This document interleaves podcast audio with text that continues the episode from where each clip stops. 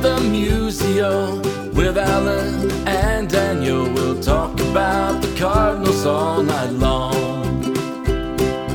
Everyone come gather round, listen to your favorite sound. We'll talk about the Cardinals all night long. We'll talk the games and all the rest, about the team that we love best. We'll talk about the Cardinals all night long. We're gonna talk about the Cardinals all night long.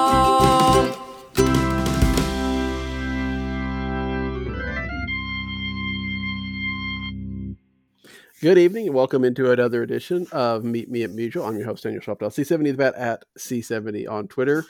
Usually I have, well, not usually. I can't say that this year. Alan Medlock has been, is our official co-host. Alan is finally finishing up with baseball season over there at Tulsa, Nathan Hale. They have finished their regionals. Alan's going to take a couple of weeks more, but he will be back with us at the beginning of June, and hopefully he can run then throughout the rest of the season without any problem. But joining me tonight, filling in, is Jason Hill. You can find him over at Viva Alberto's and JPHill_cards on Twitter. Jason, thanks for joining me. Yeah, always a pleasure, man. Good to see you. Yeah, and it's been a week of things to actually discuss. We're recording this right now as the Cardinals are playing the Giants. It's 3-1, bottom of the fifth as we are doing this. I think, are they still being no hit? This is fairly sad. I haven't been paying attention to that, to be honest. I know that Donovan's up and no one is on. So yeah, the Cardinals do have a run, but without the benefit of a hit earlier on. Let's double check. Let's just say it. No hitter. Can we just say it that way? We can get this, because we don't want that to happen. And so let's just go ahead and jinx this and make that go away. Honestly, I think, I pull up game day and there is no out for Brendan Donovan. So we may have just jinxed it. That's good. We're off to a good start. The offense has been an issue this week. Yes. They've had a couple, by the way, is safe. It was a ball in the dirt. Might have been an error, but too hard of a play. So there is the first hit. Don't have to worry about that. Yeah. That's and that, again, that's the problem. There are nights where this offense looks like the offense we thought it was going to be, right? The second game against the Orioles, everybody kind of, started to hit the ball and we thought, okay, this is good. But this is, the first and last game against the Orioles, the offense was non-existent. Tonight, it's been kind of shut down. Yeah. What to make of this? I mean, is there anything to make of this? I think there's several things going on, and I'm sure that it's something that's probably been a point of conversation for you guys and your various guests is just the state of offense throughout the league. Mm-hmm. And whether we want to say it's the weather, I think that the weather does have some kind of impact on it, the cool weather, or the new baseball. There's something we could talk about for an hour. Yeah. It is without question suppressing offense to a significant degree. And just as an example, I pulled up here league stats on FanGraphs. So this would be league offense since 2010. And I'm really tempted to go back farther, and maybe I will, once we get talking here. But if I sort this column by slugging percentage, mm-hmm. In 2019, that's the highest slugging percentage that baseball has had since 2010. And the average slugging percentage was 435. That was average. Okay. Which is that's fine. That's okay. Yeah, yeah. That's kind of like the whole like Juan Encarnacion or Johnny Peralta levels of power. You could that's doable. You can, you can use that. May not be your main guy, but yeah. Yeah, right. Yes, that's average. Yeah. So that was just 3 seasons ago. I guess 2020, whatever you call that. But 2019 wasn't that long ago. This year, 2022, 373. Whew.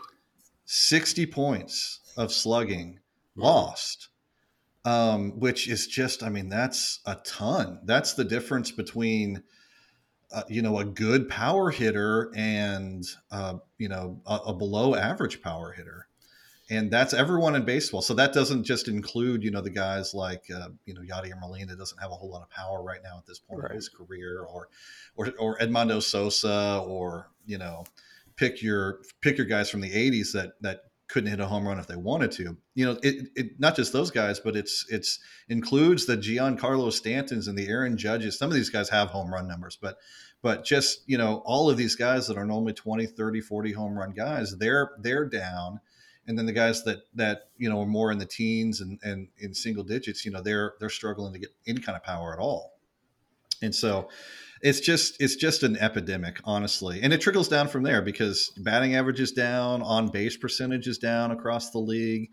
You know, Ks really aren't that bad, you know, relative to recent history, but there's just very little offense around baseball. And it's enough of a sample size now when for this season, for example, there have been 13,896 games played, 35,000 plate appearances. That's a sample size, man. Yeah. That's enough for it to be pretty well established.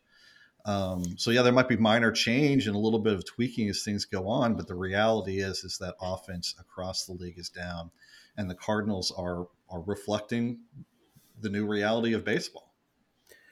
I will say, I think I read something about you mentioned strikeout rate being down. I've read that it's basically because pitchers aren't hitting. I mean, well, that's probably true. Actually, that's a really good point. I guess this league offense probably does include pitcher stats from previous season. Yeah. So, then think about that too. If pitcher stats aren't in this now, but yet slugging has dropped, 60 point. I mean, that's because pitchers don't slug the ball. So that's even more, you know, even more dramatic of a change. You know, I think you're just showing that when you mess with the fabric of reality, of baseball reality, there are consequences. There are. You start taking out pitchers for hitting, and nobody's going to hit. At least that's what it seems like. Right. And in some ways too, you know, part of I kind of feel that people are having a difficult time wrapping their minds around what is good offense right now, what is bad offense right now, what's mediocre offense right now.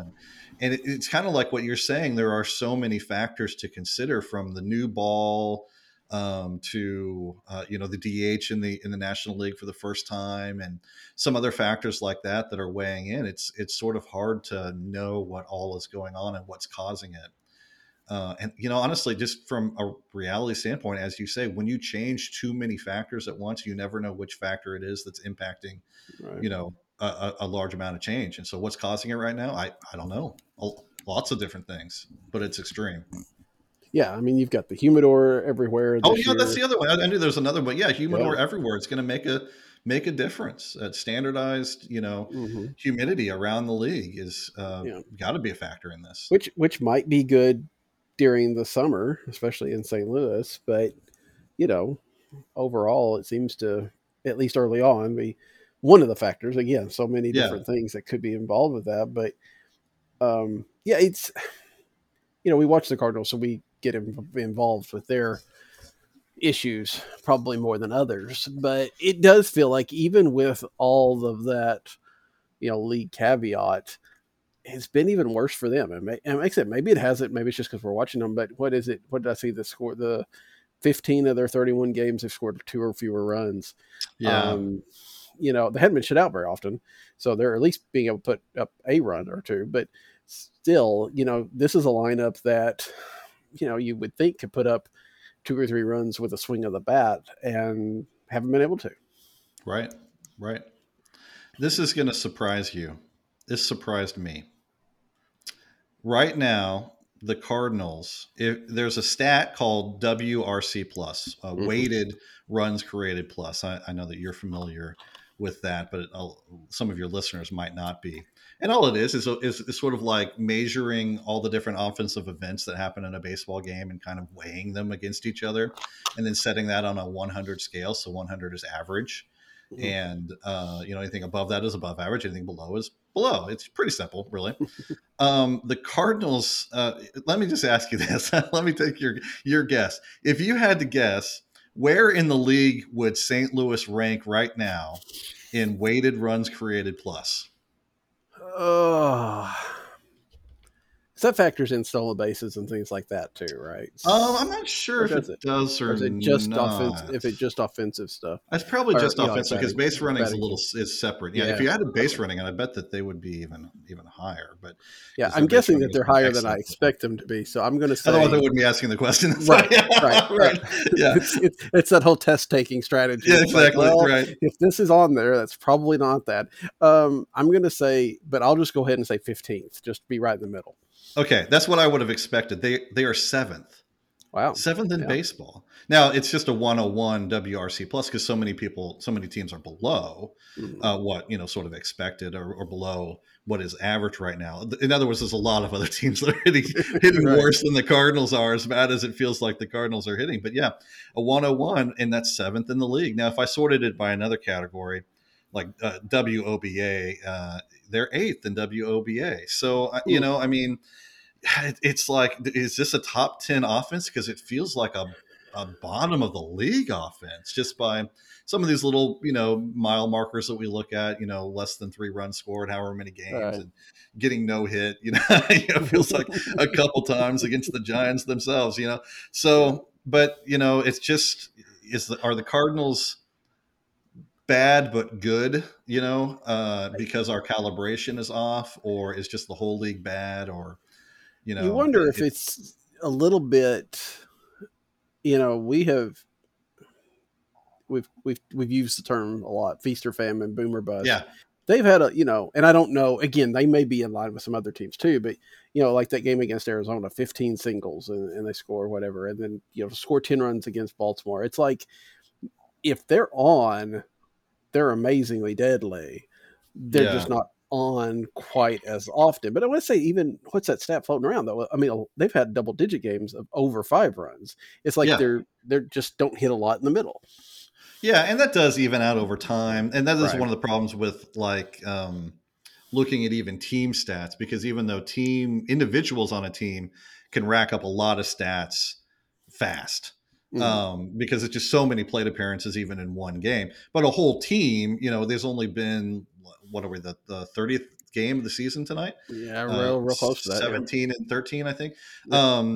And so, I mean, that's not that many games. And so the wild swings that you can have, 10 runs here, 11 runs here, can sort of move that run scored, run allowed, metric that you might look at for an individual team pretty significantly. But over time, that evens out, and a lot of people have pointed at that either the really low scoring games and then some of the really high scoring games is inconsistency, and that's a good point. A lot of it probably has to do with the individual pitchers they're facing, but over time that will even out. And when you look at the individual stats within that, even in slugging percentage right now, this one surprised me. They are lower playing in Busch. Busch suppresses power significantly, but they're 14th in slugging percentage.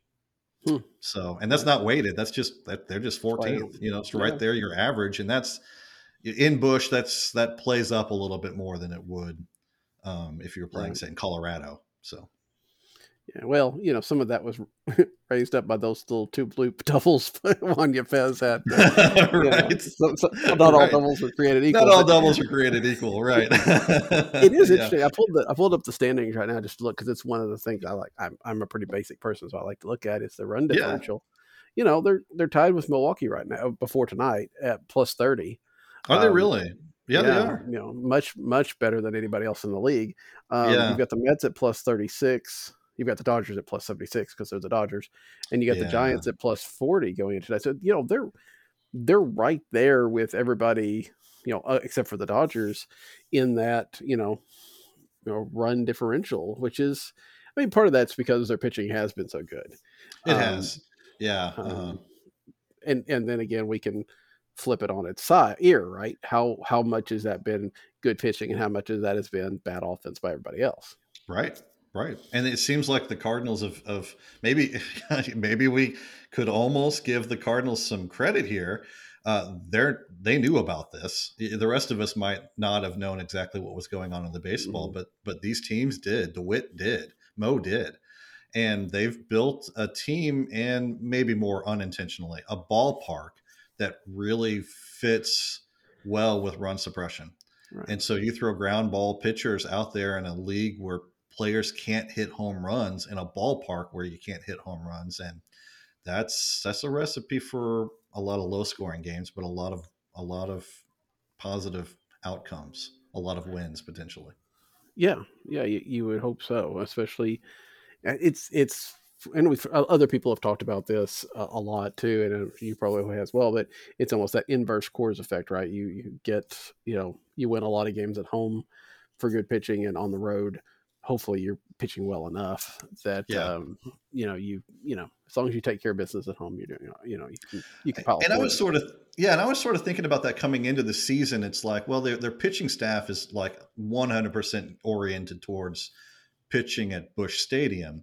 But their offense, on the other hand, even though they've been trying to get more left-handed, and I think that's been something they've actively tried to do. I don't know how well they've succeeded, but they've looked at it. I'll put it that way, right? Mm-hmm. But Busch dramatically suppresses right-handed power, and so they went out and they got Goldschmidt, they got Arenado, they've got Tyler O'Neill, Harrison Bader. That's right-handed power. That's what those guys do. And so it's almost like they're built to win with pitching at home and with offense on the road, which I don't know. Why don't you just try to get the best players you can get and win everywhere? But you kind of have to go with what you got, and then there's also the budget constraints too. But that's off season talk, so we won't go there unless we want to. Yeah, that's fair. And and again, obviously not going to happen this year, but at some point in time, do they discuss, moving the walls in again? I know that they, I checked in on that a couple times during the off season with, cause Derek Gould talked about it a little bit, wrote about it a little bit. And I checked in with Jeff Jones of the Belleville News Democrat a little bit about that. And he indicated, and he can talk about this himself, but he indicated pretty clearly to me that was never going to happen. So, maybe it was the point of conversation and a point of research, for the team. Obviously, they're going to do due diligence with all of these things, but it just, was probably a non-starter. And I can see that. I mean, there is benefit in having a ballpark that, if you want to focus on pitching or if you don't want to go buy pitching. It's just a little bit different because the Cardinals have for so long have been this kind of pitching pipeline, right? Of minor league pitchers that can come up, and now they don't have that. So maybe that's why they have to, because they're going to bring up, guys that are maybe more fringe major leaguers or, back of the rotation kind of guys versus, top line guys that they've been doing. So they need that advantage. Yeah, they do. I don't want to give too much away. I've been working on something for a while, and it was a conversation that I listened to with. Well, I think it was. I mentioned this before we recorded, but I think it was Cardinals Off Day, the Benz with Kyle Reese, talking about the way that the Cardinals system has been able to teach. I wouldn't say fringe, or I wouldn't say marginal talents. I mean, you can't describe Matthew Liberatore as a marginal talent, not at all, but he didn't have a good fastball. He didn't have a great fastball. He didn't have a lot of velocity. And they have actively been able to coach velocity out of some of these younger prospects. So they're drafting later, and they're drafting different types of arms. They're drafting control arms or drafting sinker ballers. This is not prime, pitching real estate for the rest of the league. Eno Saris has that stuff plus stat. I don't know if you're familiar with that, but he does a lot of great work. Yeah, with the Athletic and in the Cardinals system, they rank at the bottom. I mean, just bottom of the barrel in Stuff Plus and minor league, system. And part of that, as you said, is that they don't have that same pipeline of pitching that they used to. They don't, they've got Liberatore, but they didn't have that. Carlos Martinez, Rosenthal, Lance Lynn. These guys that were just sort of coming through the system, it seemed like every year, as maybe not elite pitching prospects, but good pitching, very good pitching prospects. Or the ones that they traded away, like Alcantara. And Weaver. Yeah, Alcantara is a great example because he was fourth or fifth on the list when we traded. It was why they traded him. They're like, well, who's going to work out? Well, Alcantara is probably not as likely to work out as or doesn't have as much stuff as Alex Reyes and Jack Flaherty and Dakota Hudson. Mm-hmm. And so he's the one that's expendable. And, you know, they've all made it to some degree. But, yeah, I mean, that was quite a pitching group. And that was their third group like that, you know. But some of these arms down there, you know, they're showing this level of velocity that they hadn't before. And someone else, you know, someone smarter than I will have to talk about why that is, or if it's intentional, or if it's just a coaching thing, or if it's just working out that way. But they have less than they should have, but they might have found a way to make more out of it. And I'm hopeful that's true. Yeah, I'm hopeful. It does feel like they've made obviously they've made great strides in, you know, hitting prospects. They didn't use huge though, because they used to, I mean, just total system change in that as far as approach. Yeah. And lots of hitting, you know, prospects coming up, but it seems like there's this undercurrent of solid to good pitching prospects there too, that don't quite get as much attention, but they're there if you want to look for them. Yeah. And we've seen a little bit of that, maybe not that level, but we saw, you know, this week we see Jake Walsh get his major league debut, and you know what, struck out four in the first two innings that he has, and you know, we'll see how long he stays up, how well that develops and all that, but you know, that's another arm that they're very high on, and looks like, you know, it's not the starter level, because I think we always get excited about starters as prospects more than, you know, relief aces or anything like that, but it's another guy that's got a real good chance to help this team and help it to be a successful one. Yeah. I mean, Jake Wall is a good example because, you know, unheralded as a prospect and, you know, not really a name that was, you know, all that familiar to us unless you follow like the Rule 5 draft stuff, because he was a candidate for that. And then they added him to the 40-man roster, which is kind of how I came to know about him, because here he is. If you're on the 40-man roster and you're a relief pitcher, there's a good chance you're going to see the major leagues. Really good chance. Mm-hmm. And so I kind of, you know, started looking at him and following him a little bit at that point, but that was just, you know, that was just this fall. But yeah, I mean, he unheralded prospect, but I mean, he can pitch, and he could probably have a pretty significant role in this bullpen this season, if they didn't already have a half dozen guys ahead of them. Hang on. Oh, nope, not going to make it. Dylan Carlson just hit a 2019 home run, but it got just shy of the warning track in 2022. So he needed to hit that one a little harder so he could go back in time. Right. Yeah. But yeah, I mean, there's some, you know, just like it seems like always, there's a whole bunch of guys down in the Cardinal system that no one really knows about except the Cardinals and Kyle Reese. But they're there and, you know, have the makings of significant contributors down the road.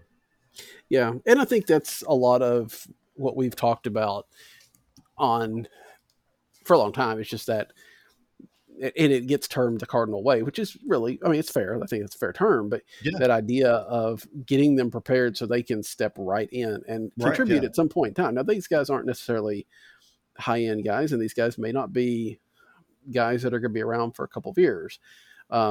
But when they get their chance, they're going to produce. It's kind of like this week, and we'll get to, this lets us shift to the big topic of the week. But, you know, Kramer Robertson comes up for two games, and his one, you know, he comes into a game that the Cardinals are blowing out the Orioles, but still he comes in, gets a ground ball, RBI.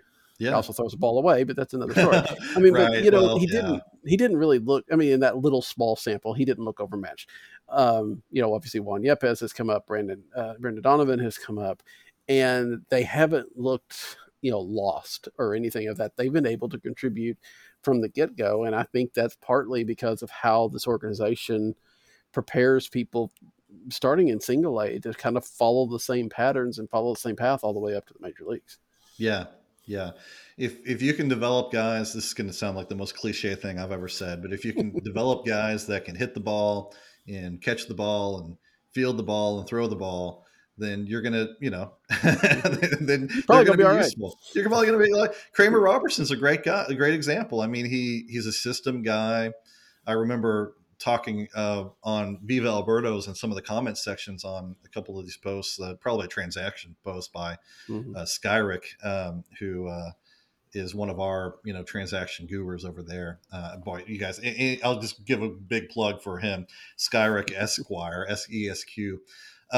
He is the king of transactions and transaction history. And so if you're ever wondering how some guy got here, he is the guy to go and read. But, you know, Robertson is, I kind of lost my train of thought. What was I talking about?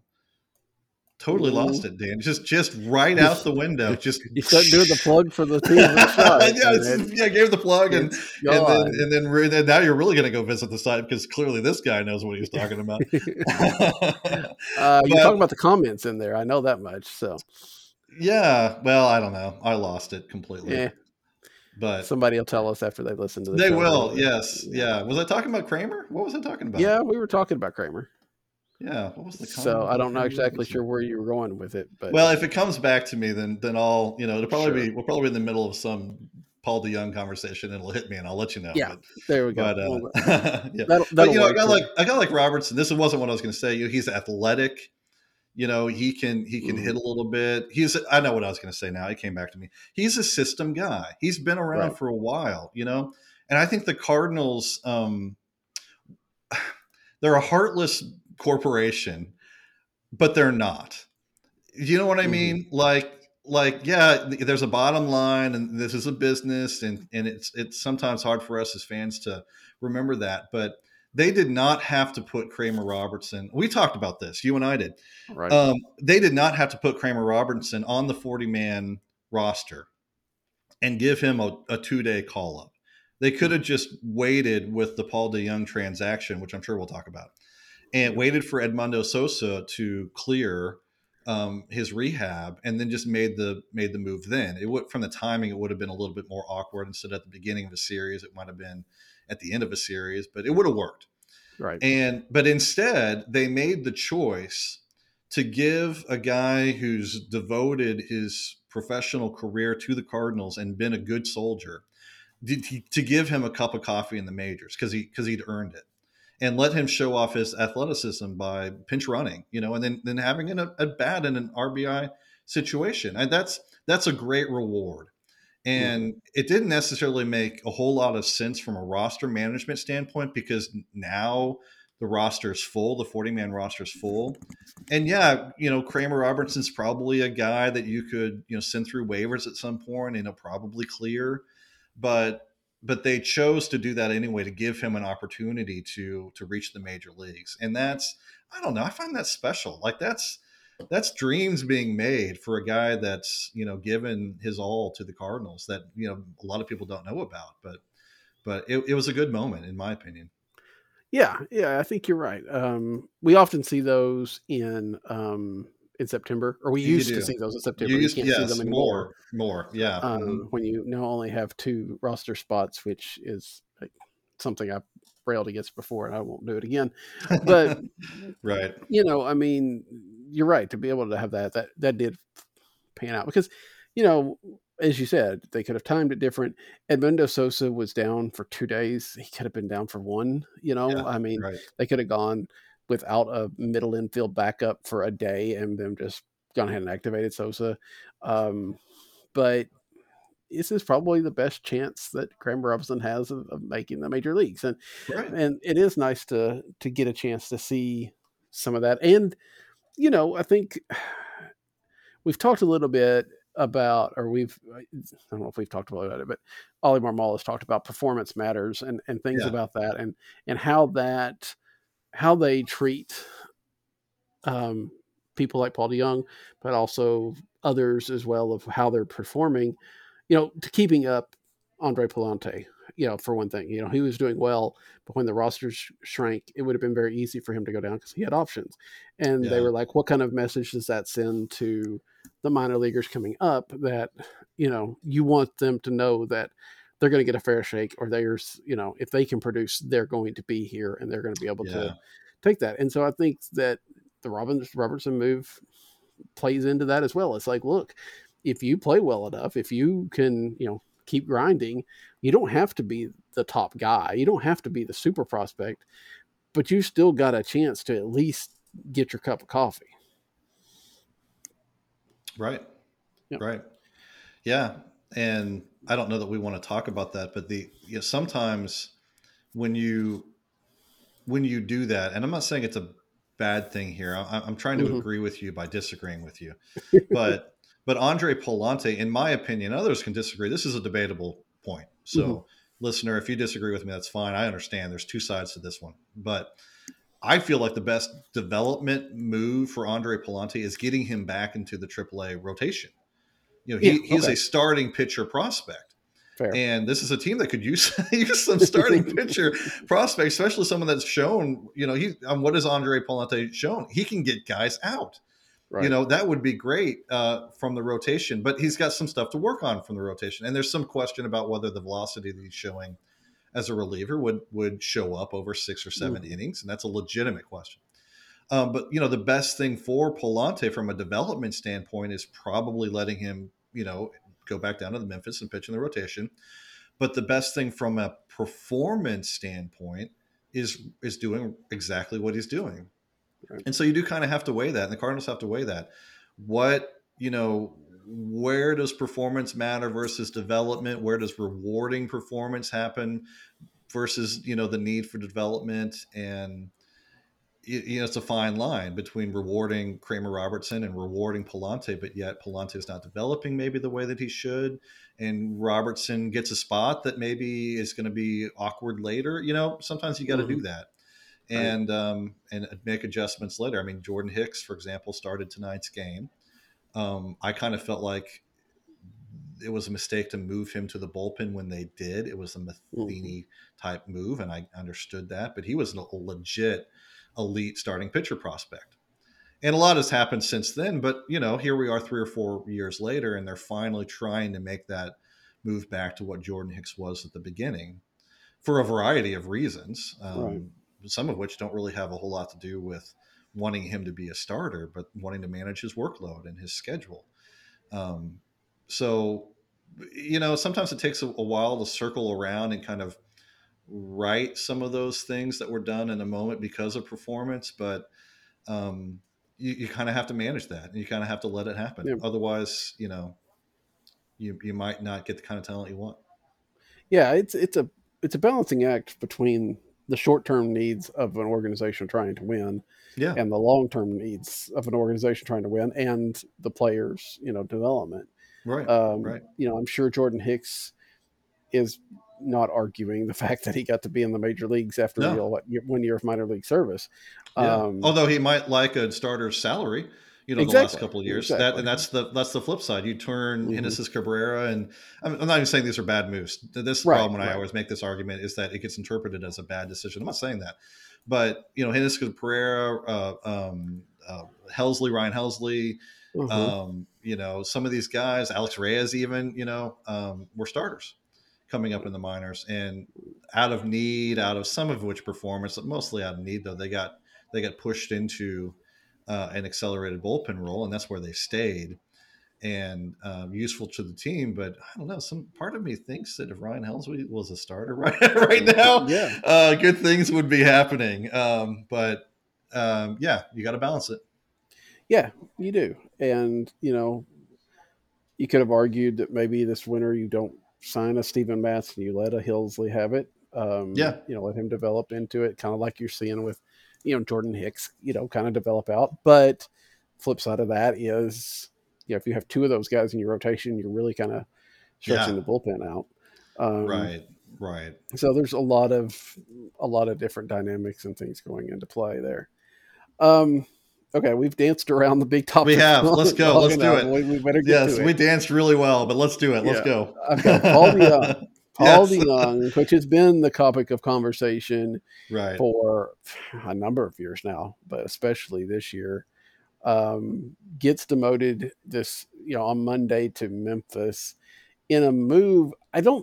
Nobody was surprised that this happened, in the fact that he obviously could use this. But I think there was some surprise that the Cardinals actually did this, and they didn't just, bench him. They didn't, just, say, okay, we're going to let him work in the cage. They went the whole distance of sending him down to Memphis. And I said, I didn't see that coming. Did you? Well, no. Let me just say this. I had mentioned it in a couple posts and a couple tweets as a possibility, just because that's what you say. You know, I mean, like, like what are you going to do with him? Theoretically possible. Yeah, but... theoretically possible. What are you going to do with him? It wouldn't be beneficial to him to be in a bench role and try to work through his struggles. That usually doesn't work. Right. But they also, you know, his struggles are now so well documented over such a long period of time that something had to be done, you know, eventually. I've had that June 1st date in my mind is what I've just kept sort of saying over and over again. It splits the season up into thirds, and that's the day where you can rest absolutely secure that there's no chance of a prospect coming up and getting that extra year, you know, from a service time perspective. And so that's kind of, you know, Paul DeJong, I felt like was going to get 2 months. And they shorted him by like 3 weeks. And especially when you consider that the season didn't start April 1st either. It's probably just got a month is all it got. It was very interesting. It was a point that I had not ever considered because I don't think about the legalities of baseball. But Paul DeJong came up, you know, on May 28th, I think. Oh, did you pick this up too? Yeah, I go ahead. I heard the same thing this week, and it explains everything in my opinion. But go ahead. Yeah, that in just a couple of weeks here at the end of the month, he's at 5 years, and he can't be demoted without his permission. Right.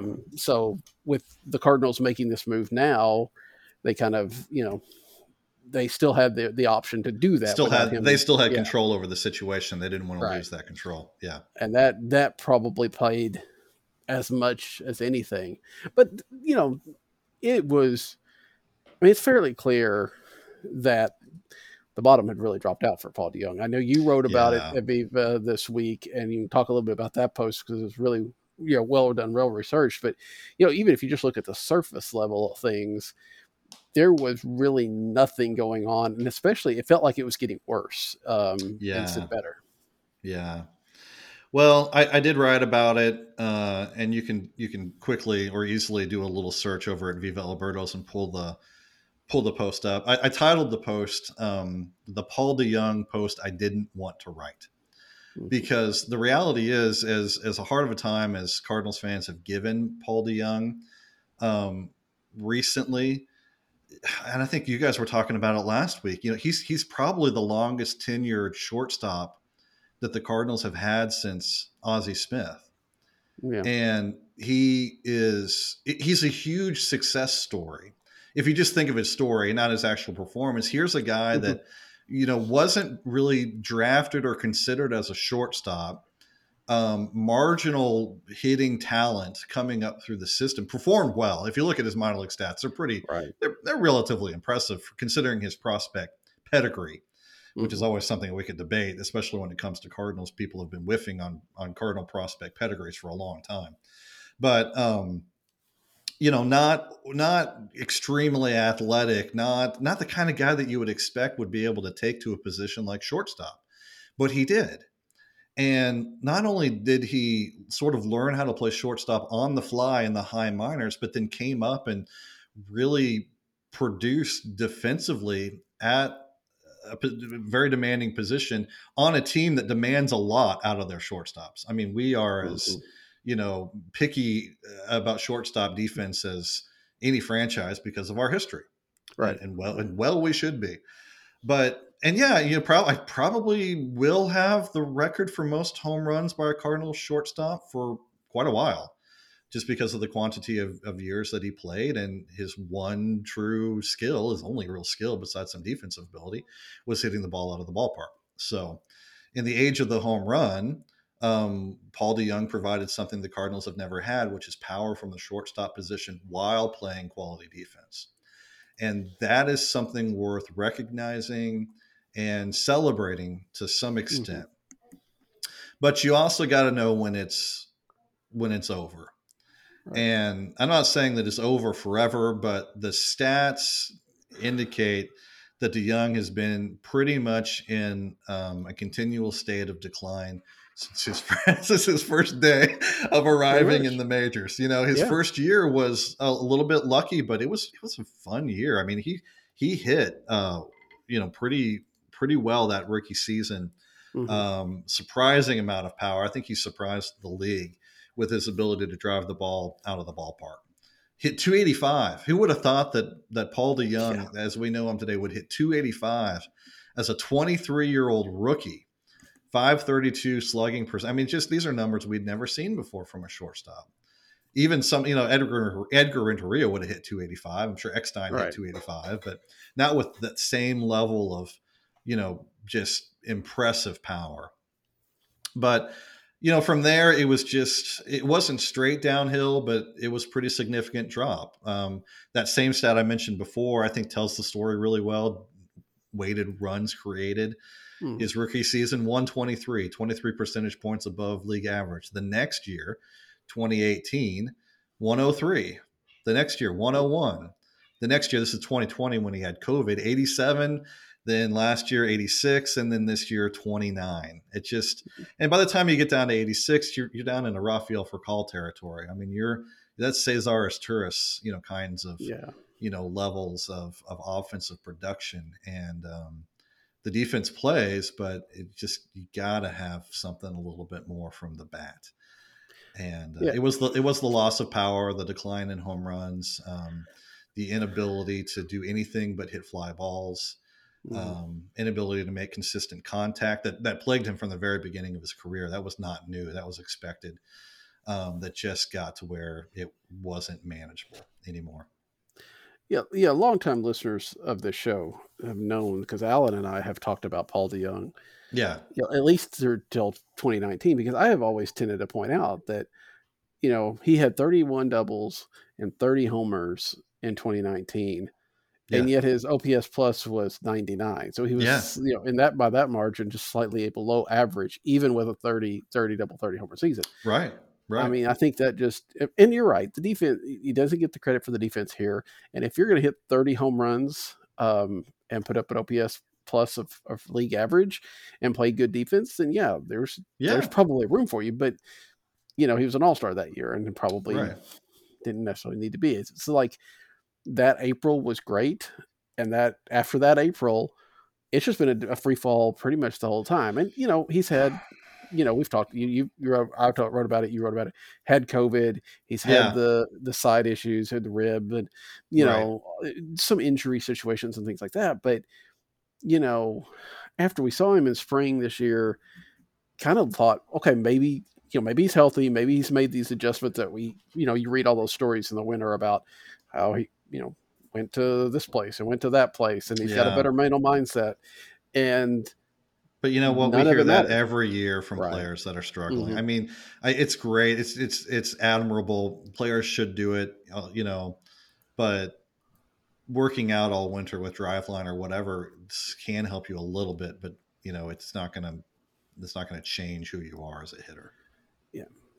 My father mentioned it to me this week, and it's a comparison I didn't really think about, and I don't know how much it holds water, but I think it has some merit. He mentioned Paul DeJong in the same sentence as Alan Craig. Obviously Alan Craig dropped off a steeper cliff because he was good for 2 or 3. I mean, he was really good for 2 or 3 years. Instead of like 6 seasons or 5 seasons, it was like 3 seasons, right, for Craig. Right. Yeah, I'm gonna pull that up while I've got him up here. In 2013, he had an OPS plus of 129. He was, had MVP votes and things of that nature. In 2014, he's traded to Boston because he's hitting 215. 100 points of average the next year, and he never recovered from that. No. I don't know. Same age, 28, 29. Yeah, same point in his career. Similar kind of. Well, not really. I'm going to change that. Let me scratch that. Yeah, not that similar. Alan Craig had a pretty impressive contact too. That's the surprising part is that Craig could really make contact and had a good hit tool, and the power was there, but he wasn't pure power like DeJong was. Right, but the Cardinals trade him to Boston, and he spends more time in Pawtucket, I think is what their AAA team is, than he ever did in St. Louis. Went to the Padres, stayed in their minor league system for a year or so, and kind of washed out of baseball. And you would not have thought that watching the 2011 season in the World Series that in 4 years he was going to be done. No, no. But you know, once it's gone, it's gone. And it's, man, it's, and again, 2 games in the minor leagues, you hate to, you know, you don't want to draw a lot of conclusions, but, you know, Paul DeJong still hasn't gotten a hit in those 2 games either. He went 0 for 5 tonight with 3 strikeouts. Right. You know, when you're gone down to, you know, try to face lesser pitching and try to work, and, you know, again, working on something, who knows, you know, don't want to, you know, write him off after, you know, 8 or 9 at bats in AAA. But, you know, after, you know, you look at this, you know, come next week, come 2 weeks from now, and if he's still hitting under 200 at AAA, then you really start to wonder, boy, are we going to see Paul DeJong again? He's got a contract for $9 million next year. The Cardinals are going to have to pay him no matter. But, you know, and we can talk about some of the other contracts they may have to eat this year, because there's a few that might. So, you know, do they do that? Do they? I don't know what they do with him, honestly. I have trouble imagining them just letting him go, but I don't know that he can play in the minors again next year. Yeah, and I kind of wrote about that a little bit, you know, at the end of my piece on Viva Alberto's, is that I'm struggling to figure out, like, what he could do at AA that would convince me that he's back, because like what he struggles with, and this is not news to anyone that's watching him over his career, but it's always nice when the stats match with what we're seeing with our eyes, right? That's what you love as a baseball analyst. And what we see is a lot of strikeouts and a lot of fly balls. And some of those fly balls leave the park, but a lot of them, you know, find their way to mitts, and especially this year. Yeah. And as you know, the biggest thing about him is that as the league itself has transitioned from primarily a fastball league to primarily a breaking ball league, or at least, you know, breaking plus off speed kind of thing, a lot of slide. I mean, baseball right now is just throwing sliders like crazy. Almost 25% of all pitches are sliders, not even just curveballs or changes, but sliders. And, you know, fastball percentages are down 20 or 45%, 46%, somewhere right in there. And, you know, that's where it is for Paul DeJong. It's about 45, 46% fastballs, lots of off speed or lots of breaking pitches, some off speed pitches, a lot of sliders. And that's the way it is in the majors. I would have to talk to some other people, but I imagine you're going to see more fastballs in the minor leagues in AAA. Right, and you're going to see breaking pitches there, but you're not going to see refined breaking pitches. And so throughout his career, Paul DeJong has shown recently that he cannot hit off speed or breaking pitches. He just can't do it. I can pull up the stats, but you guys just have to trust me on that one. I've looked at those on baseball Savant in the last 2 or 3 years, especially. It's like less than 100, if that. Yeah, it's ugly. You know, it's ugly, and that's but he hit fastballs so well, and if you're seeing 60% fastballs, it makes up for it. Tyler O'Neill and others, Harrison Bader in particular, was that way too, and you know you can make that work. So he goes down to AAA. And let's say he continued, which we've seen this already, he continues to strike out at too high a rate and continues to hit fly balls. But if more of those leave the park, because he's seeing more worse fastballs and fewer bad or good breaking balls and a whole bunch of bad breaking balls, that doesn't prove really anything to me. Right. It just proves that, bad pitching, he could still hit it. Well, we need to know how he can do against good pitching. And we've got 4 years of data telling us that that's not all that encouraging. So I wish him all the best, and I certainly hope that he can figure out what it is that he needs to figure out, but I don't see the part of his game that can improve. I just don't see it. And some BABIP luck might help, but it's not bad luck, and it's not, someone mentioned getting some, I think Mo said, get some confidence, you know.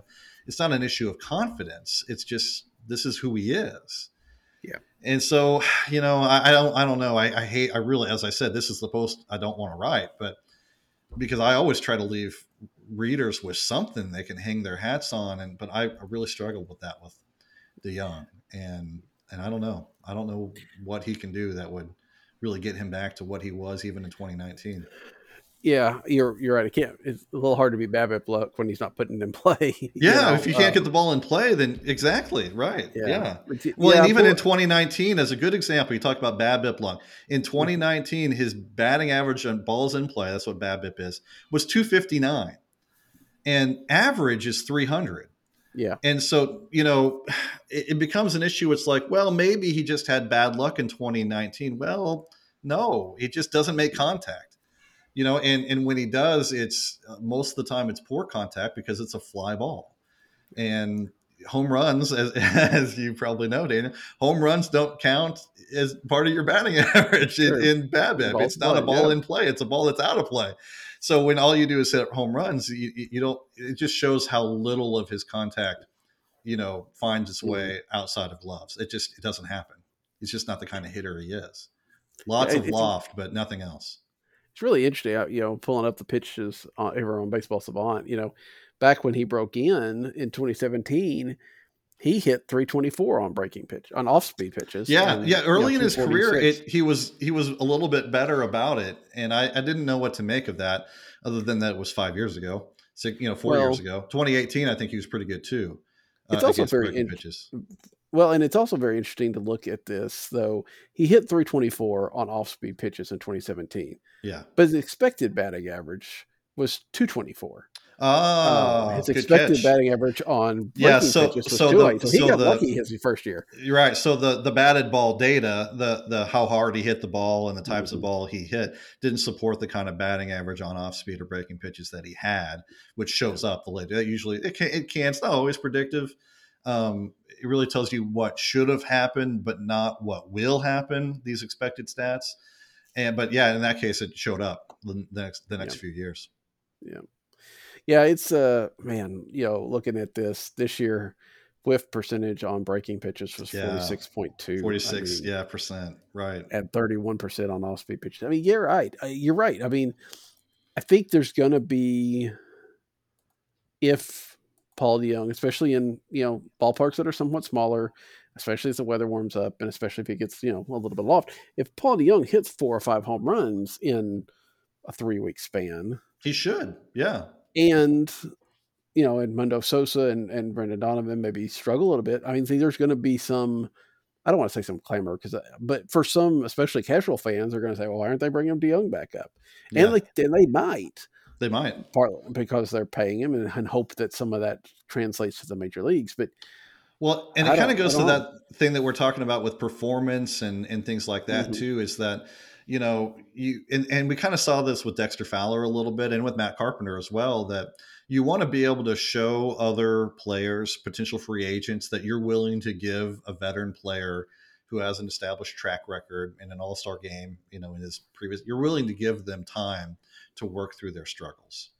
That is not a huge deal for the superstar caliber players that we hope they would bring in, but they don't bring in. But it is a big deal for example, a guy like Corey Dickerson or, some of these other guys that sort of fill out the back end of a roster, where you got to be able to guarantee him playing time, and you got to kind of be able to guarantee him that, they won't let a prospect come up and take their spot in 3 weeks. Yeah. And, when I talked about contracts the Cardinals might have to eat, Corey Dickerson was one of them. Yeah, right. Just because, we've seen Juan Yepez. I mean, granted, that was, his first week. We'll see how the league adjusts to him and how he adjusts to the league. Yeah, he won't be. I love Juan Yepez, obviously. I took a lot of heat for talking about how much I wanted to see Juan Yepez instead of Albert Pujols. I took a lot of heat for that. Yes, you did. Juan Yepez is an exciting young player. I mean, he's just a joy to watch play baseball. But he's not going to be this good forever. So, yeah, I gave you some of that heat too. You did. So, I knew what I was doing. I knew what I was walking into. I watched Albert Pujols too when I was a kid. Right. And again, it was not that, I don't know that any of us argued necessarily. And I don't know that I did that. Albert Pujols made the team better. It just made it more fun to watch, I think. Or for a few weeks. So. My point was always makes them funner for a few weeks. But I think even right now we're seeing some of the Twitter complaining and stuff like that. You're not hearing the Cardinals are losing again, but Albert Pujols was there. You don't hear that very often. But I mean, even I get excited about, you know, when it comes up to bat, I watch. Don't really expect much, but I watch because that's and history, people that are going to the stadium, well, look at the stadium. I mean, I'm just looking up there right now. They're showing the whole stadium, and it's full-ish. Yeah. And that's, I mean, just after 2020 and then most of 2021 without fans there, that's just good to see. And, you know, just good to see.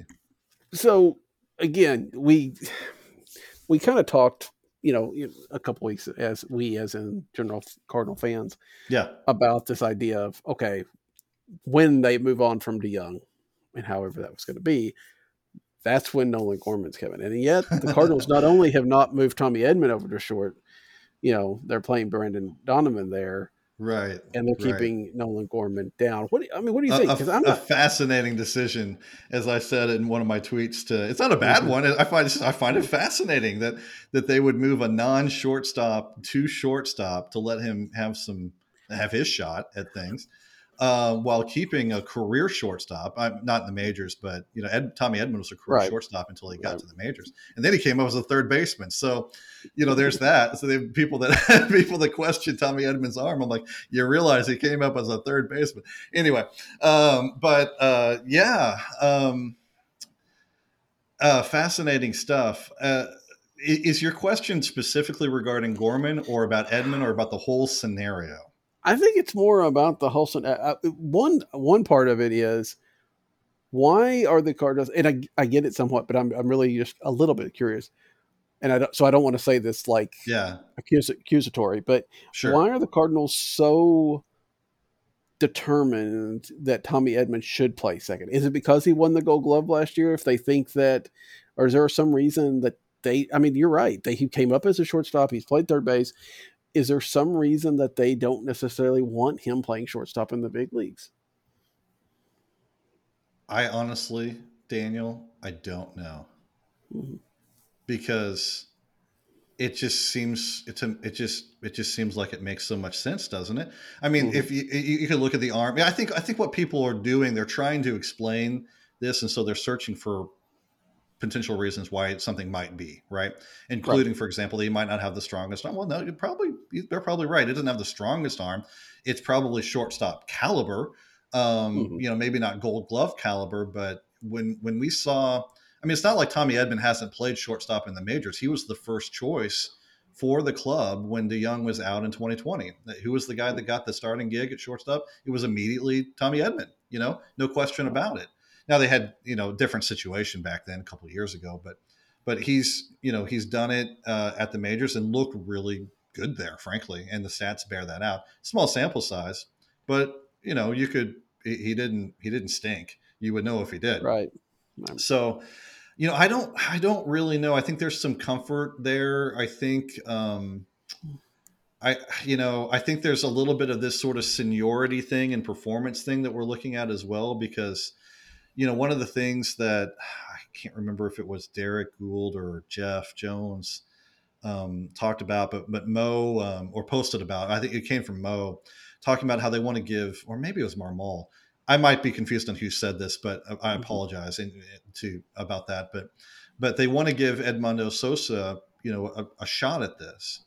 Yeah. And I'm not a big believer in Sosa as a starter, but from what he did last year, if you think about, you know, sort of, the pecking order a little bit, Sosa would be next on it. And he probably does earn a little bit more time. And yeah, he had COVID and yeah, he was down and the timing was unfortunate, but he probably should be the next guy in line, which is, again, sort of interesting that Donovan is getting, it's getting these starts. I just don't know. It seems like they've always made space for their prospects. That has always happened. Right. When their prospects are ready, and we can talk about, that's another conversation we can talk about. But if they need to make space at some point soon for Nolan Gorman, and his offensive stats sure seem to indicate that needs to happen immediately, if not soon, then you say this a lot, and I agree with you every time you say it, the path of least resistance is not, you know, displacing Tommy Edman to a bench role, but it's moving Tommy Edman across the diamond where there's an obvious gap and letting Nolan Gorman come up and play second. That just makes sense to me. I think completely believe that Edman can handle it. He said that he could. I don't feel like the Cardinals organization has displayed any kind of lack of confidence in Tommy Edman's ability to play there. I think in some ways they've basically said, yeah, he hasn't played there, and we like to let him work out there a little bit before we throw him over in the most important position that's not catcher on the infield. So that's part of it too. But I don't know. I really don't know what they're thinking right now with that, other than perhaps they just want Edmondo Sosa to have a little shot for a little while. Yeah. And then, which is why they're playing Brendan Donovan. Yeah. So, I mean, there goes that argument. Well, that's and that is a little bit of a hot hand, right? Because Donovan had started to show a little bit, and Sosa has been out. Yeah, I am a little bit surprised that Sosa hasn't gotten. I would have thought that he would have been in there tonight, but Donovan does bat left-handed, and Marmol rightfully loves him because he is the kind of player that coaches. I don't even mean this as a criticism. You know, he's the kind of player that coaches love. I mean, he's got grit and determination and skill and flexibility. I mean, he's just a National League, you know, manager's dream, even though the National League's defunct, but still, you know, it's, you still love that kind of player, and he's got that in spades, and he's got some real offensive ability. Right. So it makes sense, but you know, I haven't seen him much at shortstop. I'd be surprised if he could just take to the position immediately. You know, just hasn't done it. You know, Tommy Edman's played, you know, more shortstop in the major leagues than Brendan Donovan has played at shortstop his entire, you know, career, including college. So, you know, totally new thing for him. I do wonder, my only thing, and I don't have any kind of stats to back this up, but I don't know if there are out there. I'm sure there are. And you could probably maybe at some stats point for everything out there. Yeah. Yeah, exactly. Right. I just wonder if the Cardinals, obviously ground ball heavy, I wonder if they get more balls towards second base than they do short, or they, you know, something of that nature where they feel like second base is more important to be a steady Gold Glove type place than, and shortstop, you can play around on the edges. I mean, well, again, I don't know that that's true, but that's just kind of what I wonder. Yeah, that would defy conventional wisdom. But sometimes the stats defy convention. Sometimes what we think is true is not true. I'd be really surprised if that was the case with shortstop, sure, considering, you know, positional value over time and all that stuff. But, well, you got me thinking, Daniel. When I start thinking, I stop talking, which is great for a podcast. But yeah, I'll put it this way. And I think it was Kyle Reese that planted this thought in my mind. The Cardinals kind of act that way. Because, you know, I mean, Colton Wong, of course, he was one of their, you know, first round picks, and obviously was a phenomenal defender.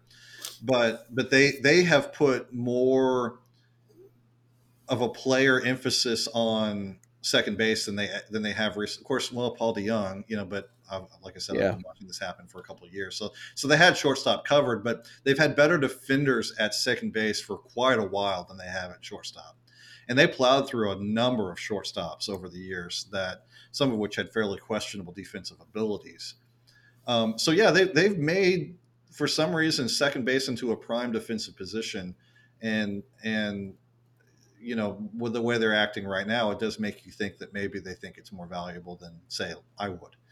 I don't know.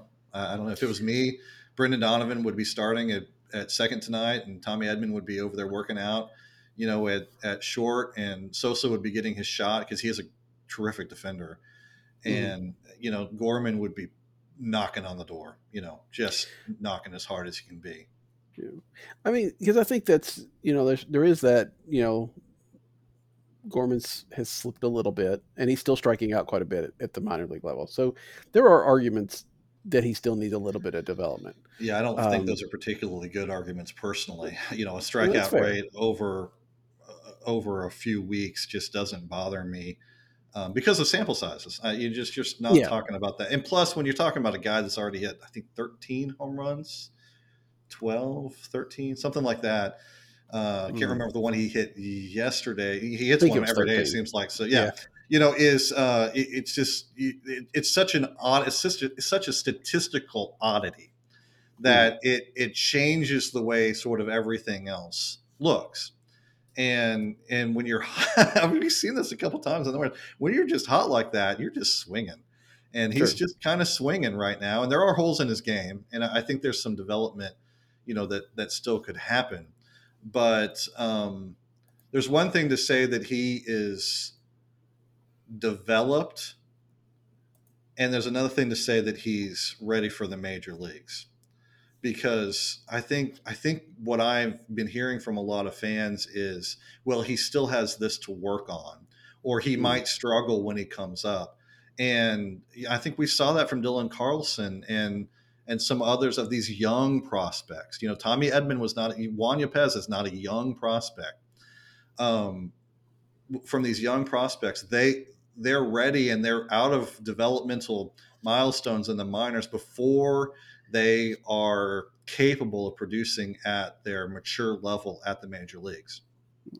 But they still have to go somewhere. You can't bury them, and you can't bury Nolan Gorman, one of the best hitting prospects in baseball, in AAA for 2 seasons. You can't do that because he's not. I mean, AAA pitching's not getting any better. At some point, he has to see what a major league pitcher looks like, and he has to struggle against them, and he will, just like Dylan Carlson did, just like Tyler O'Neill did, because he has to know what he doesn't know, and he doesn't know what he doesn't know until he knows it. I wonder, though, you know, we've seen that, right? We've seen Bobby Witt Jr. Not come out. We've had a couple of others. I think Julio Rodriguez out of Seattle. I haven't looked at his stats, but I've seen some stuff about him maybe struggling.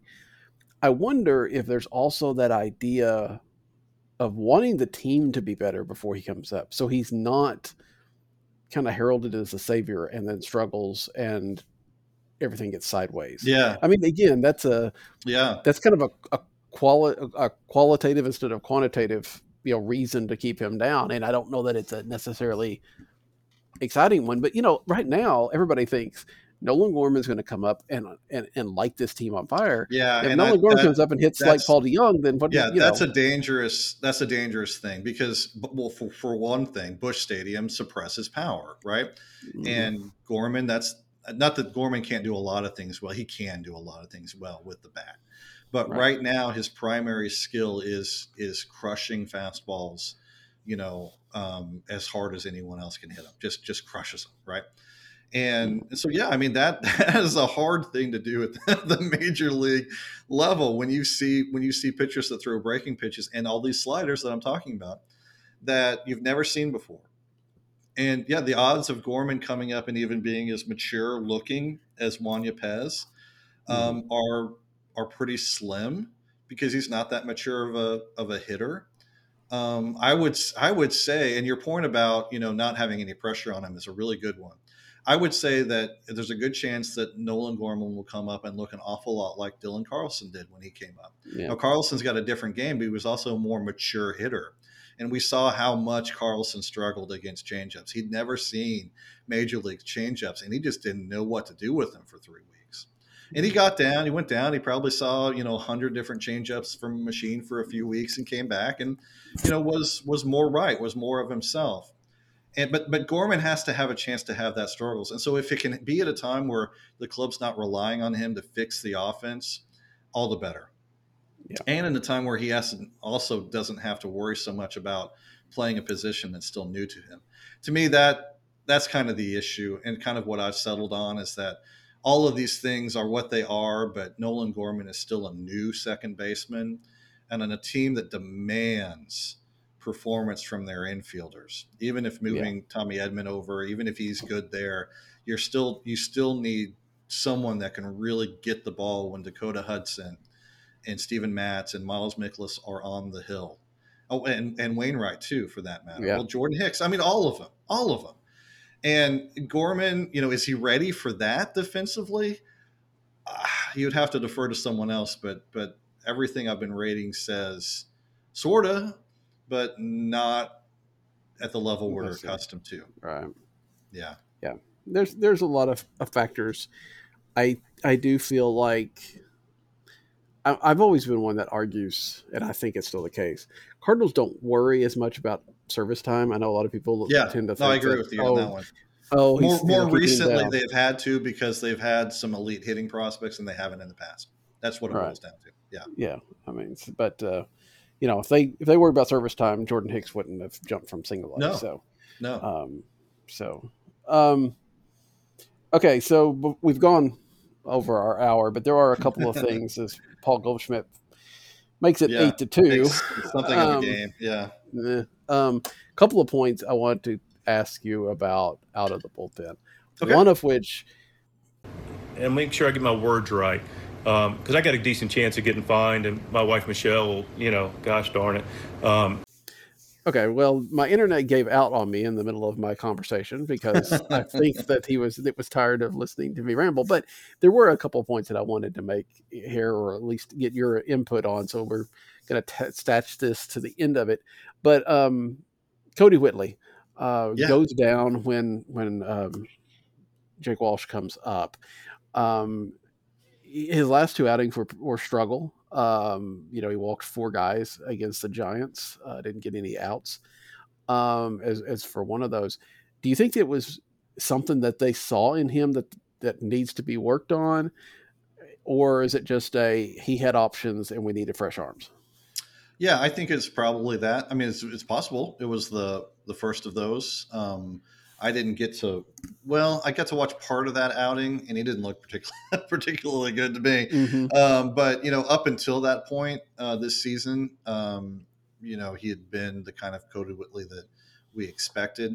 You know, one of the things about this type of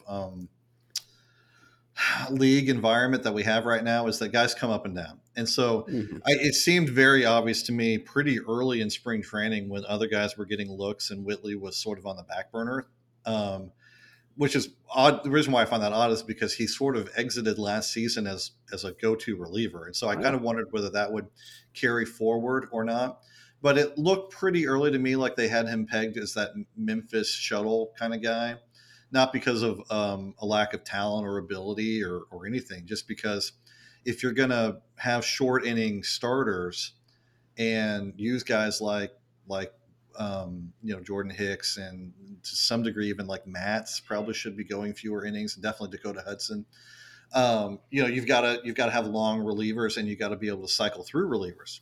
Mm-hmm. And so I really feel like, maybe they saw something that Whitley needed to work on, but mostly they burned Whitley up for a few days, and they knew with Wainwright on the COVID IL too, that, they might need Packy Naughton, I don't know why they would need him, but, they might have thought they might have needed someone that could, in an emergency, give them three or four innings. He pitched tonight. Denigrating the guy wearing number 70? Well, it's not about the number or his name. I'm a fan of and he might be I'm not trying to say he's not going to be a valuable pitcher, but I don't think anyone expects him to be a multi-inning starter for the Cardinals. No. He's there to eat innings.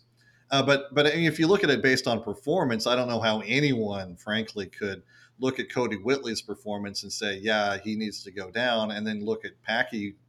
I like to call him just Packy. I don't know if that's okay or not. Look at Packy's performance and say, oh, yeah, that guy needs to stay up because, Whitley wasn't very good for a couple of starts but has been – or outings, has been pretty good. And really, Packy hadn't shown a whole lot, so far, other than the ability to, fill in innings when the game is not on the line. Well, and we've seen that this, filling innings is a big thing, again, with Jordan Hicks and others maybe not going as deep. So I think that did play probably the biggest part of it. It was just very interesting. I looked at, a couple of games of Whitley, just kind of comparing, a game earlier from last year and a game from this year that he struggled in. And, he was missing a lot higher, and he misses highs when he when he's off, and you start wondering, okay, is there an arm issue? Is there something else? Kyle Reese pointed out he seemed to be losing his grip on his changeup. Yeah.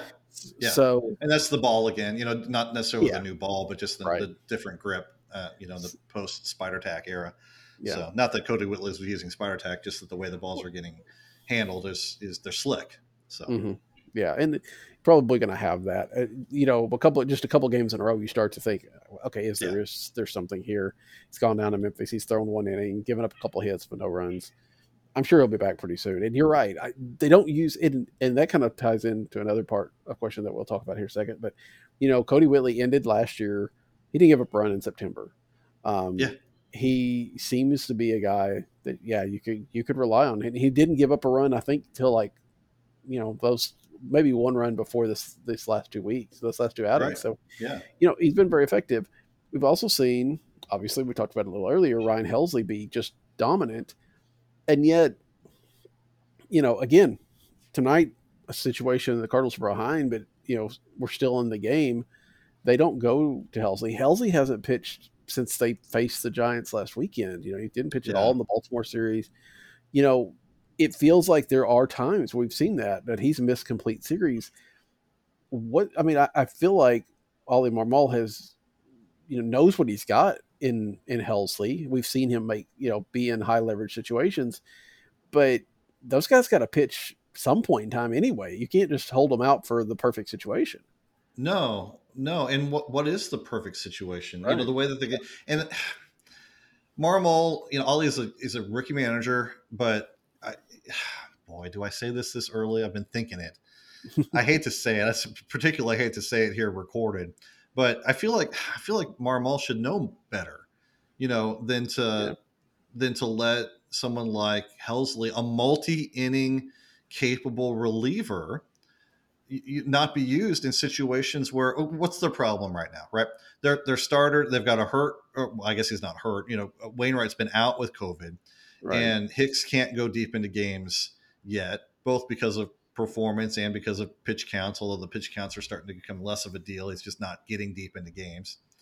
And the same with some of these other guys. Well, that's when you use these multi-inning relievers. And sometimes the best use of Ryan Helsley is not the eighth inning. Sometimes maybe it is the fourth, fifth, sixth, and seventh innings. Maybe not all four, but the way he's ripping through batters right now, he could go through three innings in you know, 30, 35, 40 pitches. And yeah, maybe you burn him for a few days, but that's better than giving those innings to Packy. Or, you know, when Verhagen was up, you know, I kind of expect Verhagen to be pretty good, to be honest. You know, you don't want to give multiple innings to your worst guys. You want to give multiple innings to the guys that can get guys out.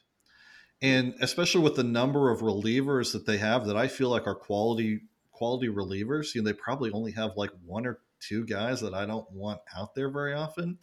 They can run Whitley and Cabrera and Gallegos and Helsley and to some degree Whitgren, definitely Woodford, who's not pitching so well tonight, but has been pitching pretty well lately. You could run them for two or three innings and just use a different guy the next night.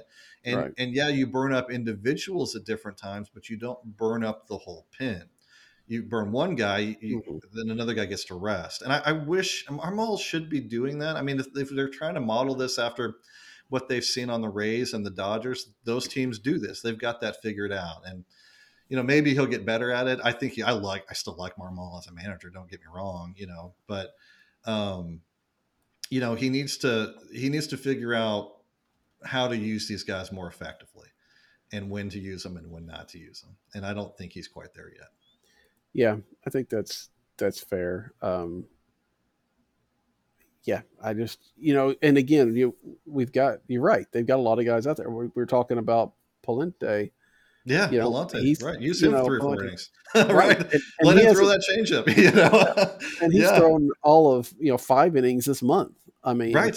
Yeah, where he can go in a month where they've needed long relief outings. Yeah. You know, why not use Pallante for 4 or 5 innings if you need to in behind, you know, almost like in a piggyback. Hate to use the word piggyback, but you know, it doesn't have to be. The thing about using a piggyback situation is an organized situation. You're going to use Pallante after Hicks because that's the way you've got it scheduled. Right. You don't have to organize it that way. You just have to be prepared to do it. Right. And then the last point goes to tonight, and it goes to one of those I assume that you were referring to when you said you didn't, you know, want to see out there. Cardinals gambled on TJ McFarland. And it feels like that gamble has, it's again, still somewhat early, but you know, there was a lot of risk involved in bringing a guy that, you know, they pull off the waiver wire and has a good year, especially a reliever, back.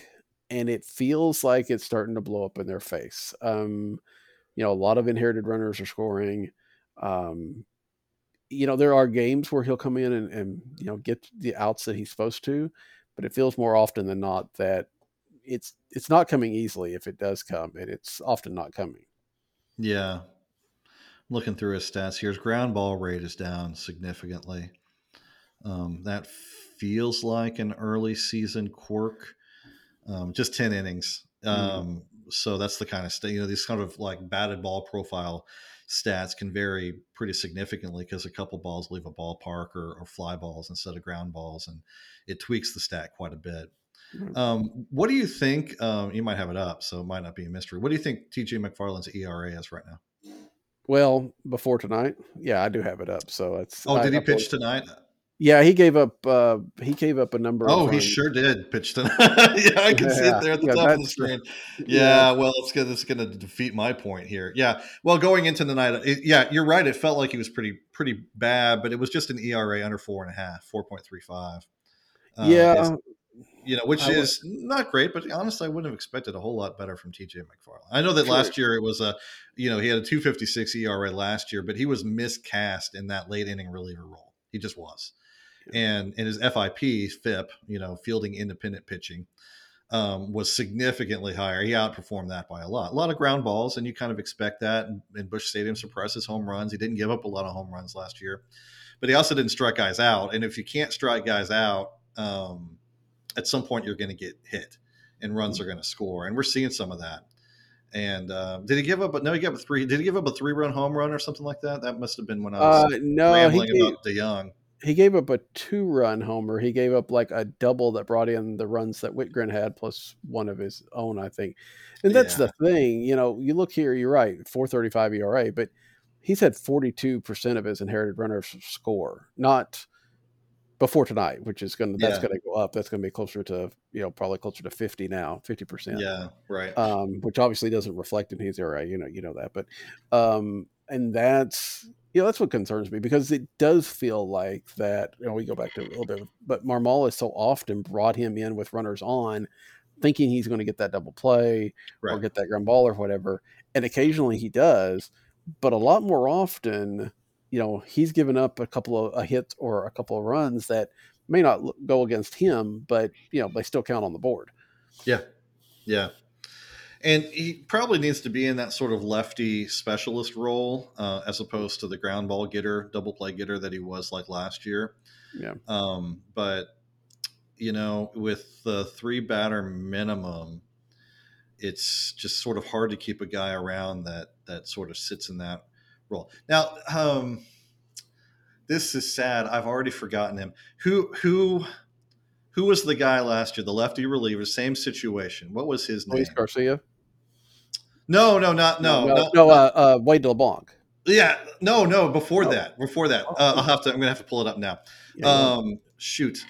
He was pretty good in 2020, I guess, and then just fell off a cliff in 2021. Another lefty reliever, short reliever. Boy, this kind of thing where our trivia should be better than this. Yeah. And it's going to be, oh yeah, that guy, but yeah. Interesting audio here.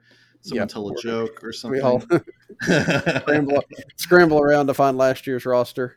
You know, everybody's excited about that. Tyler Webb. There he is. Tyler Webb. Yeah, it's a lot like the Tyler Webb situation, although Webb was significantly worse. But Webb got 16 innings to prove himself in a Mike Schilt era. So, you know, McFarland's going to be pushing Webb's ERA, which at that time when he got did he get sent down or just doesn't he got sent down? Yeah, because he pitched the rest of the year. Yeah, I was going to say he got DFA'd. Yeah, he may have cleared waivers, but he pitched waivers. Yeah, you know, a 13.22 ERA and a 5.74 WHIP, 16 innings, 22 games. So, you know, that's kind of a mile marker there. I think McFarland hasn't looked quite as bad as that yet, although I didn't see him pitch today. So and Webb was walking everybody, 19. He was, and that was totally uncharacteristic for him. So that was just sort of an oddity. That's another thing, that McFarland's doing right now is walking too many. He's not walking a lot compared to the rest of the league, but compared to himself, he's walking a lot. And, I think there's a decent chance that maybe that Ollie can kind of figure out his role and get him sorted out. But it needs to be low leverage and it needs to be against lefties. And, it just needs to be the right situation. Yeah. All right. Well, I think that's going to do it for tonight. I know we've run longer than normal, but I feel like, cover a lot of good stuff. So lots to talk about tonight, really. Yeah. Check out Jason. Let's see, you're writing what, Tuesdays and Saturdays over at Viva, is that right? Wednesdays and Saturdays, over at Viva Alberto's, and should be an analysis article once a week and something fun, on Saturdays, because who wants deep, detailed content on a Saturday morning? No, so. Nobody. No, I don't either. I hope not. I hope nobody wants it during the week, because that's what keeps me in business. So, right. Anyway, thanks for joining me tonight for filling in Alan's shoes, and always a pleasure. Do it again sometime soon. Yeah, definitely, man. Anytime. Like I said, Jason, Alan will be back in a couple of weeks at the beginning of June, so we'll probably have another guest host in here next week. Also, if you're interested, if you're on the Discord thing, we still have the Meet Me at Mutual Discord group. You can join in there and chat about the show or other random things if you want to. Until next week, though, for Jason, I'm Daniel. Good night. He got it! Struck him out! Look at the scene on the field. McCarver, the first one. Now his infielders all over him. A new world's record of 17 strikeouts in one game.